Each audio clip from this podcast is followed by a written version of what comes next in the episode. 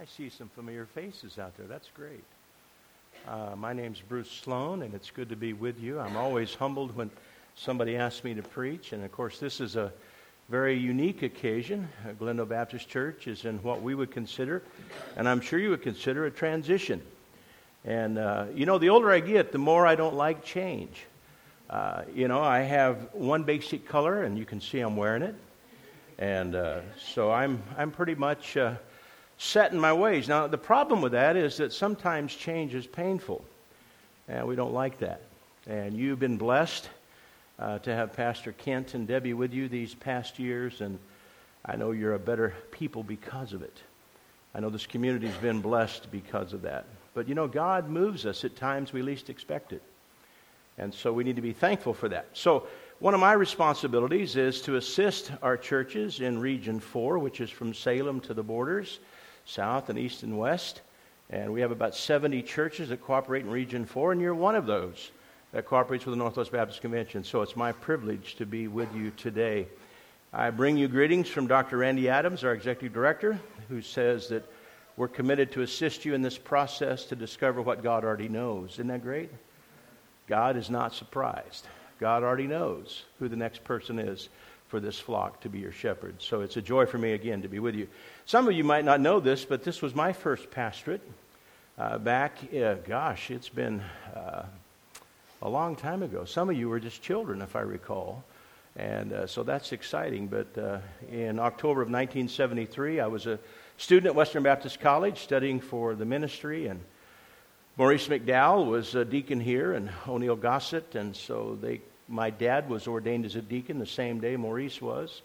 And so we lived here from 1941 to 1957. And I was born in Grants Pass. Isn't that great? Anybody else born in Grants Pass? Amen. So that's why we speak with a southern accent. Even though my we're from southern Oregon, and even though my folks are from Oklahoma, where the wind comes sweeping down the plain, I, I learned to love uh, good old collard greens and all that stuff. Poke salad. Anybody know what poke salad is? Yeah, good stuff. Well, anyway, today I want to talk to you a little bit about some encouraging things. And if you have your Bible, turn to Exodus if you would. We're going to look here at Exodus chapter 14, but there's a couple verses I want to share with you. And as we think about that, I just want you to know there's times that we're put in situations that we least expect it. The cliche most of the time is you know, when our back's against the wall. Which really, that is a cliche that means that we've kind of run out of options, that really we're in a position that we don't want to be because there's pressure. There's pressure coming from maybe many directions, and yet it seems to be that we're backed in a corner.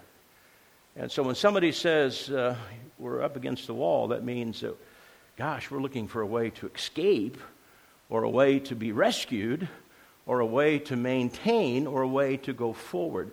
And here's the question Glendale Baptist Church is a place that God inhabits because you're his people. This building is not the church you are. And so God's given us an opportunity today to consider what he wants to teach us in relationship to moving forward, even though it seems that our options are limited, even though it seems that we're having difficulty. But if you look at Exodus chapter 14, the, the verses are up here on the screen, and I, I just want to read them with you. And I think it's interesting because I, as we think about that, here's the. Did you show the picture of the Red Sea? Did I miss that? There it is. We're going to talk about how the children of Israel were leaving Egypt and how that they really uh, came to the point where they, uh, Pharaoh was coming after them. They had no place to go, and bam, they were out of options. And so, what do you do when your back's against the wall? So, let's read this passage here in Ephesians, and this is from the English Standard Version, which I think is pretty clear. And Moses said to the people, Fear not. Stand firm and see the salvation of the Lord, which he will work for us. Today, for the Egyptians, interesting, whom you see today, you shall never see again. Now look at verse 14. The Lord will fight for you, and you have only to be silent. Now, in a Baptist church, that's difficult, isn't it? it's hard for us to be silent and be still and, and listen to the voice of God because we're, we're people that like to move. We're, like, we're people that like to move forward.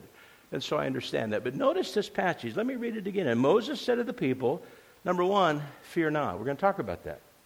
Number two, stand firm. Number three, see God's salvation, which He will work for you today. Interesting. Their backs against the wall. And He says not only that, but the Egyptians you see today, you'll never see again. And then lastly, He says, be silent. So there's four things from this passage that I want to kind of dig into a little bit. We want to kind of mine this to see what God is saying to us today. But would you join me as we pray together, shall we? Let's ask God's prayer on today. Heavenly Father, thank you again for your goodness to us. Thank you, Lord, for the privilege to be a part of this worship experience today. I want to thank you for the investment this church made in a a young preacher boy, uh, Lord, years ago. And God, I recognize that this church taught me what it meant to be a pastor, taught me what it meant to love people. And God, I recognize right now they're sheep without a shepherd, but yet, Lord, you're the great shepherd, and so we know that in your time and for your glory, you have the right person in place. So, God, I pray for that person as they're dealing with you and as you're dealing with them. And Lord, I pray that you will speak to their heart and give them clarity. Lord, I know it's kind of a holy discontent, and yet we know that you're big enough to take care of it. Lord, help this church to see from this example of the fact that it seemed like the Israelites had no hope, no way out. Lord, you showed up in a big way. God, help us to learn from that today. And God, we want to give you thanks.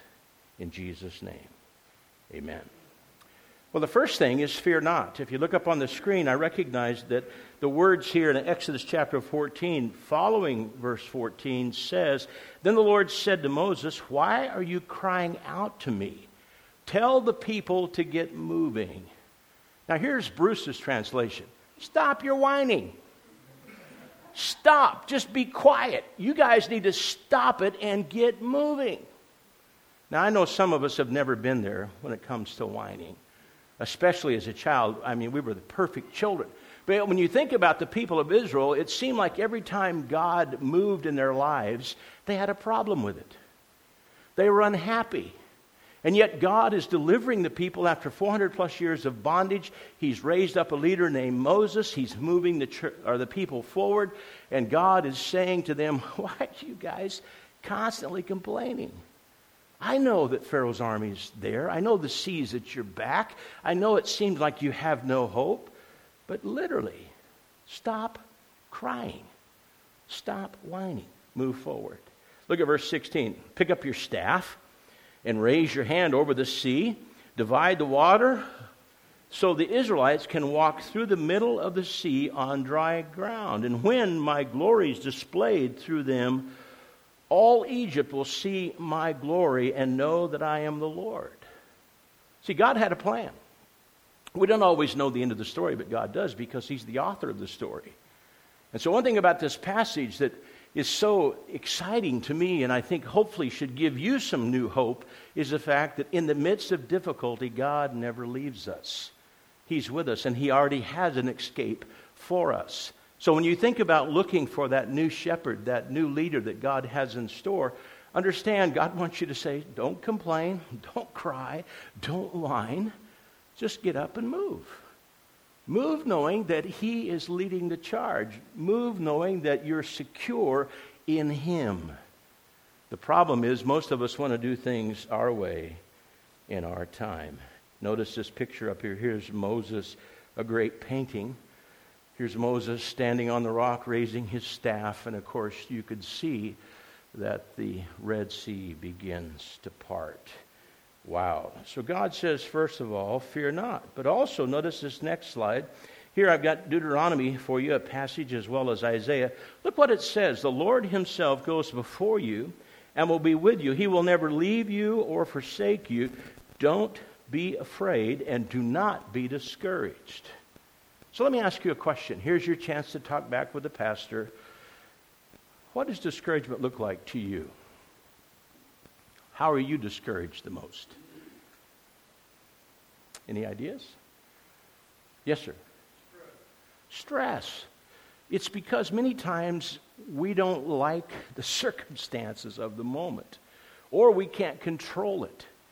Now, my wife Susan couldn't be with us today because our grandson is flying in today, and he's visiting George Fox University, where we live in Newberg, and he's visiting Corban University, which is my alma mater, and he's visiting Linfield because he's a baseball player and he's trying to get a scholarship. And he graduates this next May. But, but Susan will tell you point blank that, that, guys, Bruce loves me, but he's a control freak. Literally. So I really have issues about control. You see, I like to be in charge. Anybody here, gentlemen, want to raise your hand, confess? Yeah. So when I can't seem to control it, guess what? I get stressed out to the max. Now, can you picture Moses? Moses has got this multitude of people. Some say as many as two million people, could be even more than that. And he's responsible for that herd of people. And Pharaoh has now been hardened. His heart's been hardened by the Lord. And he's going after the children of Israel. Why? Because he's repented the fact that he himself let something good go away because they were slaves. And yet God says, hey, don't worry about it. I'm going to show my glory even through. Matter of fact, these, these Egyptians you'll never see again after today. But Moses was crying to the Lord. Oh, me, oh my God, what have you gotten me into? And pardon my vernacular, God said, shut up.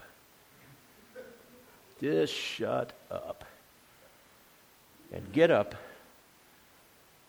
tell the people to move, raise up that staff, point it over the Red Sea, and God said, I'll take care of the rest. Have you ever been in a place like that? Where you really had no exit? And yet God showed up in a big way. And so when you think about the shepherd, God wants you to understand that He's already at work, He's already in the process. And He said, Don't be afraid. Look at Isaiah 41. So do not fear, for I am with you. Do not be dismayed, for I am your God. I will strengthen you and help you. I will uphold you with my righteous right hand. You know, here's my problem I forget that. I'm so self confident at times that I can simply say, Hey, God, come on, follow me. Lord, I got a great idea. Come follow me. And the Lord says, Wait a minute. When did the creation tell the Creator what to do? So, church, hear me. It's not that we want God to follow us, we want to follow Him. Amen? We want to hear His voice, we want to do His will. And there's times that God intentionally, now catch this, intentionally puts our back against the wall because only then do we cry out. And only then does God many times answer and say, okay, that's enough. It's time to get up, be quiet, and get moving. And I'll show you my glory. That's an awesome experience. To know that God loves you so much that he wants to give you his glory. Notice this next slide as well. 2 Timothy chapter 1, the Apostle Paul says this. I think this is rich because he's writing to this young preacher boy named Timothy. And he says, and I know that know that the same faith, talking about Eunice, his mother, and his grandmother, and Lois, he says, I know that the same faith continues strong in you. This is why I remind you to, to fan into flames the spiritual gift God gave you when I laid my hands on you. You see, Timothy became a believer, and yet Paul set him apart for ministry, and he laid his hands on him.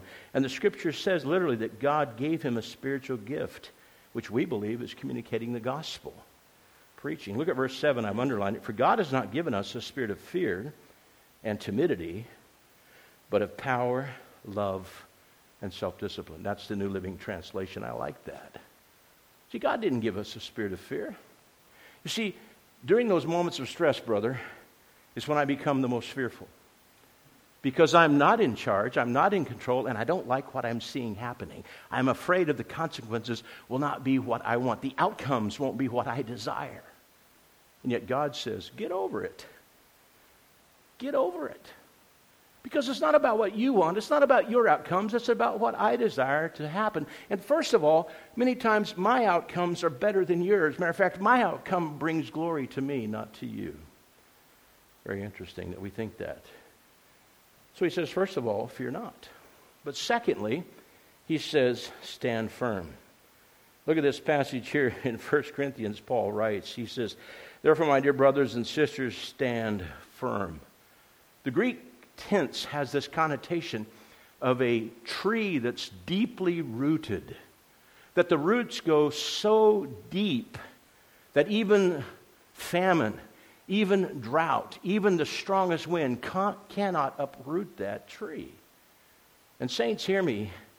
Our roots run deep in Christ.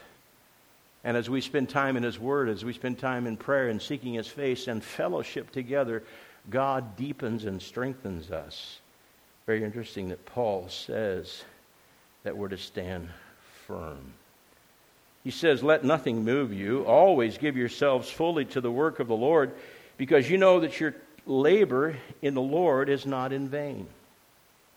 Can I just make a side note? Let me chase this rabbit and fry it. We hear a lot of people say, Well, yeah, but. You know, I love Jesus, but I really don't like the people at church. Wow. That's a scary thought. I love Jesus, but I don't like his church. Well, friends, Jesus died to establish his church so that we could bust the gates of hell wide open. That's why we're here. We have that co mission with Christ. And so Paul reminds us that whatever you do, we're not doing in vain. And as this church seeks to find God's voice and God's man in his time, that is not wasted labor. That's not ministry in vain, but it's obedience. Paul also says in 1 Corinthians 16, Be on your guard, and stand firm in the faith, and be courageous and be strong. Be strong. Now, my problem is I want to be strong in myself. But God is teaching me more and more that faith is dependence.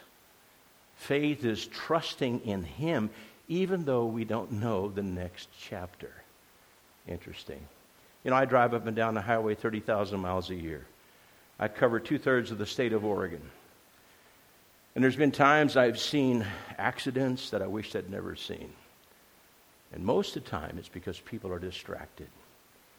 That's why, guys, again, you've seen it on TV. Don't text and drive. Don't, I mean, get a hands free for your phone if you're going to, I mean, don't put your life or somebody else's life in jeopardy. My goodness, that's foolish. So, what caused the distraction? This little phone here that we value so much distracts us because we think that what's coming is more important than our own life. Wow. Don't lose your life over a text that somebody is telling you what they had for lunch. Amen? I don't care what you had for lunch. Don't text me. I don't want to see it on Facebook. I don't really care what movie you saw. What I really care about is where you're going to spend eternity. So be strong, stand firm. Notice these next verses in Philippians. Paul again writes, Therefore, my brothers, when I love and uh, excuse me, whom I love and long for, my joy and crown, stand firm thus in the Lord, my beloved. You know, the church at Philippi had issues. They were under persecution for their faith. And Paul says, I love you guys. He says, I want you to stand firm. You're my beloved. First, uh, Second Thessalonians, Paul again writes the church at Thessalonica. So then, brothers, stand firm and hold to the traditions that you were taught by us, either by our spoken word or by our letter. Paul says, guys, look, God intends us to be people who not only stand firm in life, but also who are not afraid to stand firm. That we're courageous, even in the midst of difficulty, even when our back is against the wall, even when the enemy is right in our face. God is saying, don't be afraid. He's saying, stand firm. It's important. By the way, the traditions we teach are based on Scripture. The, tradition, the traditions that we speak are founded on experience. And that's why teaching is so valuable. That's why we have Bible study. That's why we have small groups. That's why we have fellowships. That's why we have retreats, brother. Even though I believe we should advance in those retreats. Amen? Yeah. yeah. Because why? We're equipping. We're putting on that whole armor of God. So the scripture teaches us here God says, don't be afraid. God says, stand firm. And then thirdly, he says, let God work. I mentioned to you my stress factor. God, let me help you. Matter of fact, Lord, if you'll just bless what I'm doing. Matter of fact, Lord, if you'll just let me take the lead, I'm sure it'll do better than what you could do. Woo, very risky position. But notice here in Exodus 14, verses 21 to 22. Moses stretches out his hand over the sea, and all that night the Lord drove the sea back with a strong east wind and turned it into dry land. Now, I'll be honest, I can't point to you exactly where this crossing took place. Some people say it was the Reed Sea, which was amazing. It was uh, about a half mile wide and about eight inches deep. I love what Maurice McDowell said one time. Well, that's kind of cool. God drowned all of Pharaoh's army in eight inches of water. That's pretty cool. So God can do anything. And so when you think about this passage, Moses literally stretches out his hand, and what God says here literally is that, hey, I am going to work all night long. I'm thinking about that. You know, God could have said dry land, and it would have been dry land. But you know, the Jews seem to need signs and wonders and miracles, kind of like what we need. And I love this text because literally, the Lord drove the sea back. Notice what it says. The waters were divided, verse 22, and the Israelites went through the sea on dry ground with a wall of water on their right and on their left. I have no idea how big that was. Even if it was six inches of water, it still had to back up. Amen? So it could have been, and you know, I'm not that tall. I mean, 80% of the world is taller than me. I'm okay with that. But you know, that's a lot of water. And God let them walk across on dry land. Notice this next verse here in Exodus 14, verses 30 to 31. That day the Lord saved Israel from the hands of the Egyptians, and Israel saw the Egyptians lying dead on the shore. Remember, the Lord said, You'll never see these guys again. Don't worry about it. I've got it. You think your back is against the wall? You think there's no hope, there's no future, there's no direction? God says, wait a minute. Stop crying. Don't be afraid. Recognize that I'm at work and recognize that you need to stand firm, and that's important. So the scripture teaches us to let God work. Very important. That day the Lord saved Israel, the Bible says, and Israel saw the Egyptians lying dead, verse 31. And when the Israelites saw the mighty hand of the Lord displayed against the Egyptians, the people feared the Lord and put their trust in him and in Moses, his servant. Uh, I'm going to ask you a simple question. What gives you the greatest fear right now? What is it that causes us to lay awake at night? Maybe it's for us, it's control. Amen, brother? I mean, my wife didn't do what I wanted her to do, right? Well, hey, somebody told me this. Maybe it was Ray Vaughn at the men's retreat. You know, when a woman asks what, it's not because she didn't hear you, she wants to make sure you heard her. I don't know about you, Brother Shepherd, but that'll preach and that's painful. Amen? Now, when a man says what, it's because we weren't listening. It's that simple. All right? So it's kind of interesting when you compare that. So the problem with us guys is sometimes it takes us longer to hear God's voice than our wives do. And, and that's why, ladies, listen to me. You are the completer of your husband because, let's face it, we're a peg leg prayer warrior without you. So God wants us to understand that. Very important. So the question is Glendale Baptist Church, are you going to let God work? Are you going to let God have His way? And the people here feared God and respected him. And most of all, notice it says here in Exodus 14, they put their trust in him and in Moses. Moses. Now, surveys say, this is Christian surveys, it takes a pastor anywhere from three to five years to gain the trust of a church body. Can you believe that? Three to five years before the church will trust him and most of the time, they won't even consider him their shepherd because they question how long he'll stay. And sadly, most pastors stay 28 months. So there's some reason for that. There's some reason why churches have short tenured pastors, and there's reasons why churches don't trust their pastor because they've been hurt. Now, guys, I want you to know something. You've had a good man, you've had a great pastor's wife. And listen carefully. You can't go out and find another Kent and Debbie because they're the only two like that. They're just Kent and Debbie. But you are, and you can find God's person. Amen? That's the key. So don't try to control it.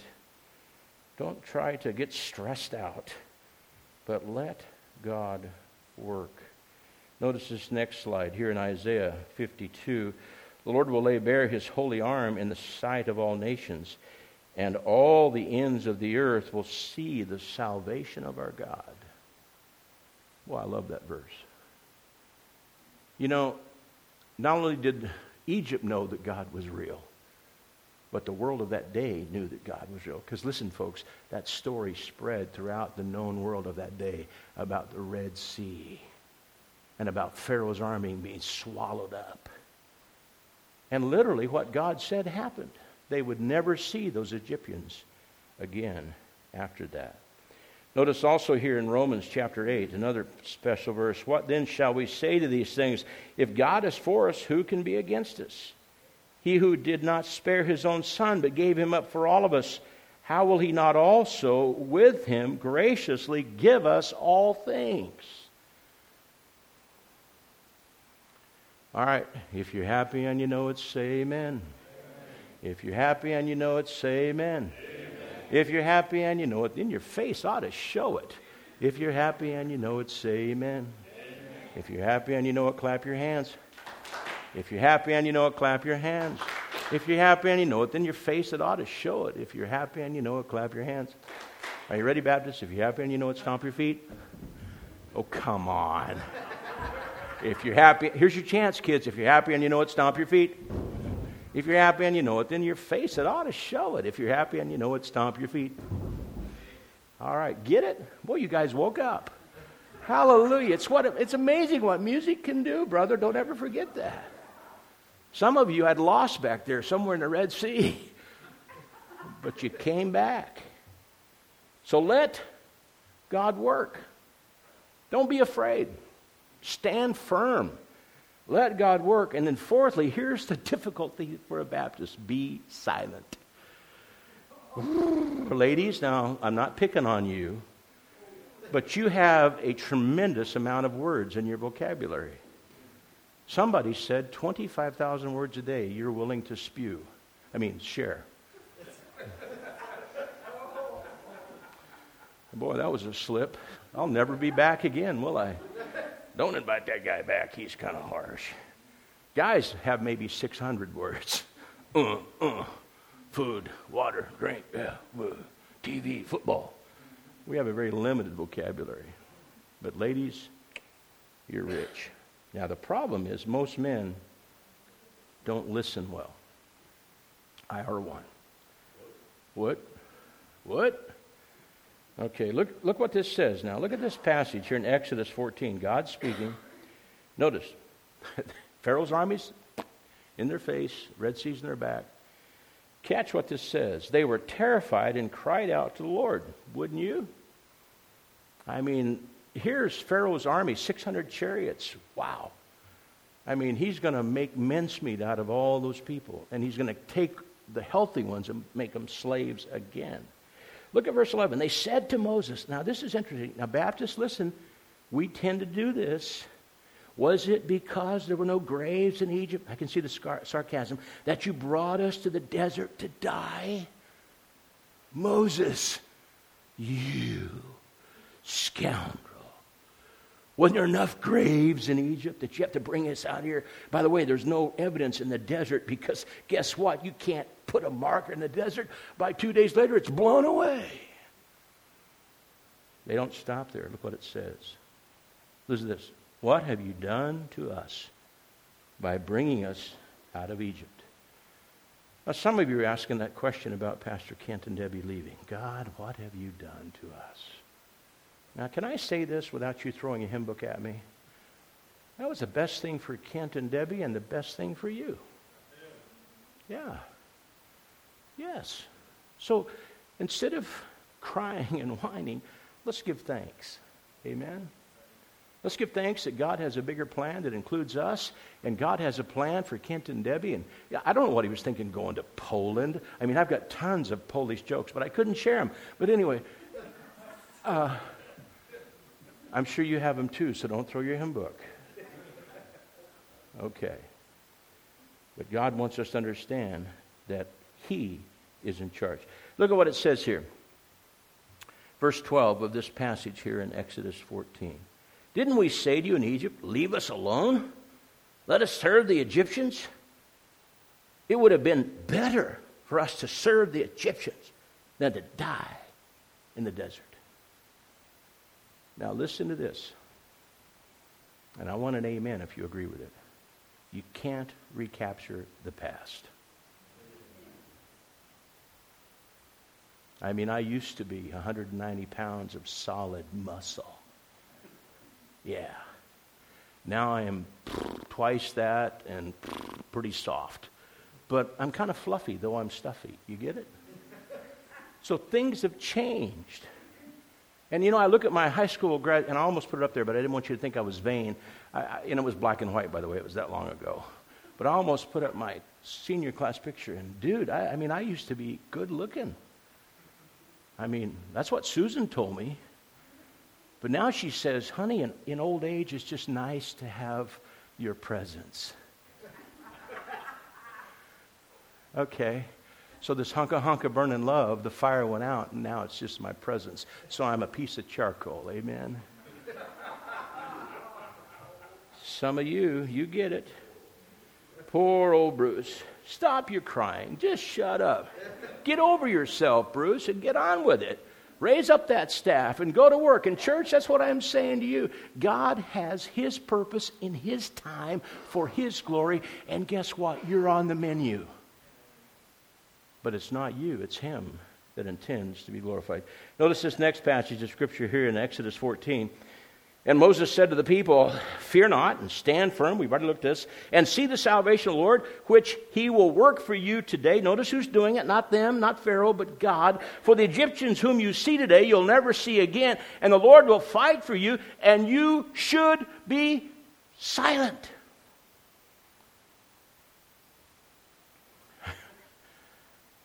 It, gosh, I want to fix it, God. Lord, I want to pull out my sword. I want to pull out my AK 47. God, I want to, I mean, I, they're not going to take me without a fight. And God says, Be still. Now, hear me, saints. The devil's going to do his best to destroy this church.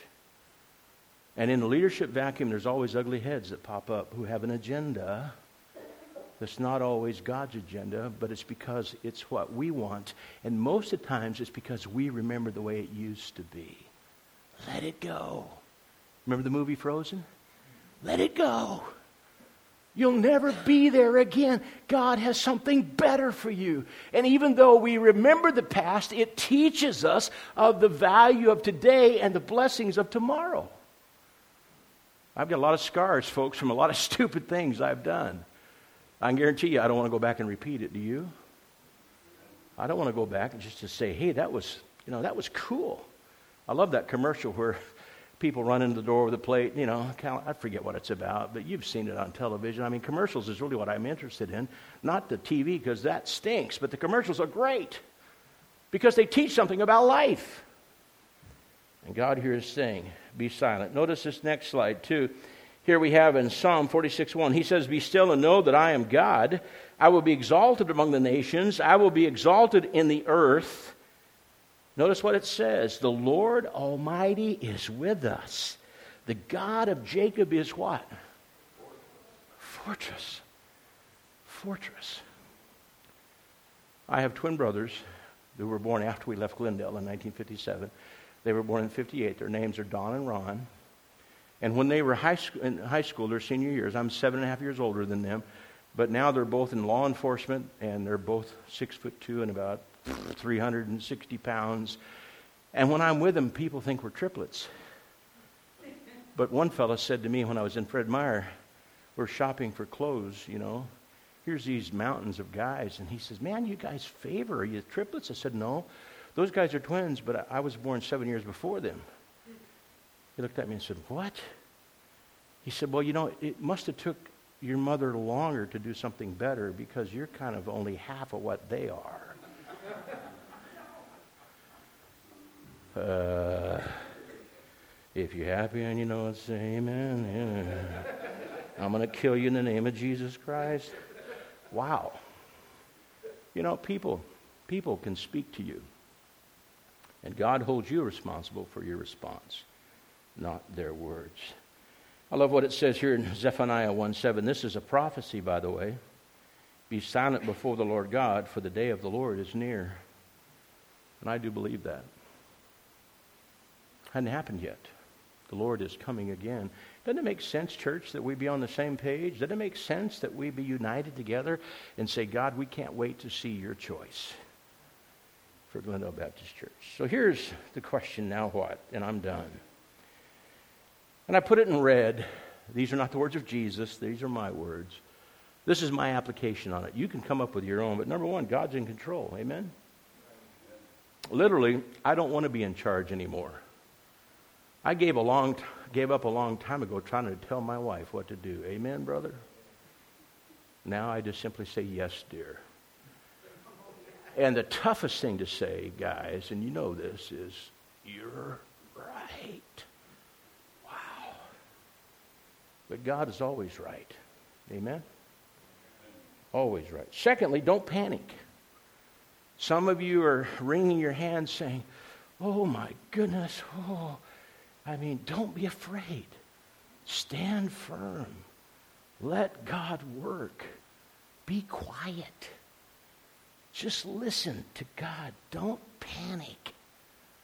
Because, by the way, you have some good leaders in this church.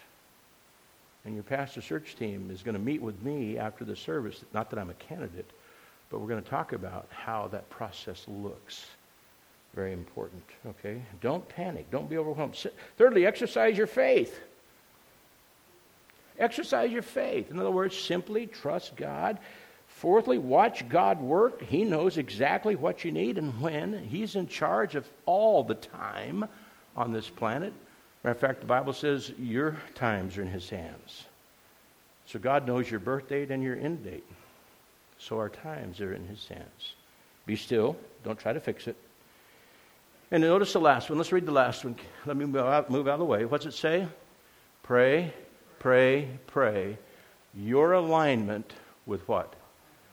God's will. I'm just going to say this because I'm human. I get in trouble when I get out of alignment. Guys, you know what I mean? If you have a big truck like our brother here, when those tires get out of alignment, that whole truck, that whole car, I mean, something's wrong. You know it. It's just not working right. Saints, hear me. God wants you not to be afraid.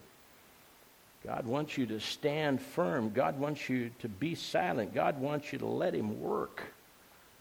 And we need to be aligned. We need to be in that same path that He's leading us. And, church, hear me. God's not done. He's not finished with you.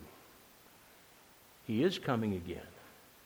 And it makes sense that we find a man that God has already chosen who will help this church do great mighty things that you did not know because of him. All right, let's pray together, shall we? Father, we thank you so much for this day that you've made. And Lord, I want to rejoice and be glad in it. I want to thank you for the privilege of standing in this pulpit. God, it brings back a lot of memories. And Lord, I can remember how stupid I was then in youth, and Lord, even how stupid I am today as an old guy. But God, help us as your people to understand even more now than ever that we need to just simply, don't be afraid, simply to stand firm, to let you work, and most of all, to stop trying to fix it. Help us to be quiet. Only then can we hear that still small voice. Thank you for Glendale Baptist Church. Thank you for the men that they've invested in who've been shepherds. Lord, this church has sent a lot of men out to do a lot of great ministry. So, Father, this church has just been foundational in my life and the foundation of others. And Lord, I know it seems like that here we go again. But yet, God, you have a greater plan. Forgive us for our doubts. Forgive us for our whining. But God, we do come today and say thank you. And all the people said, Amen. Let's stand.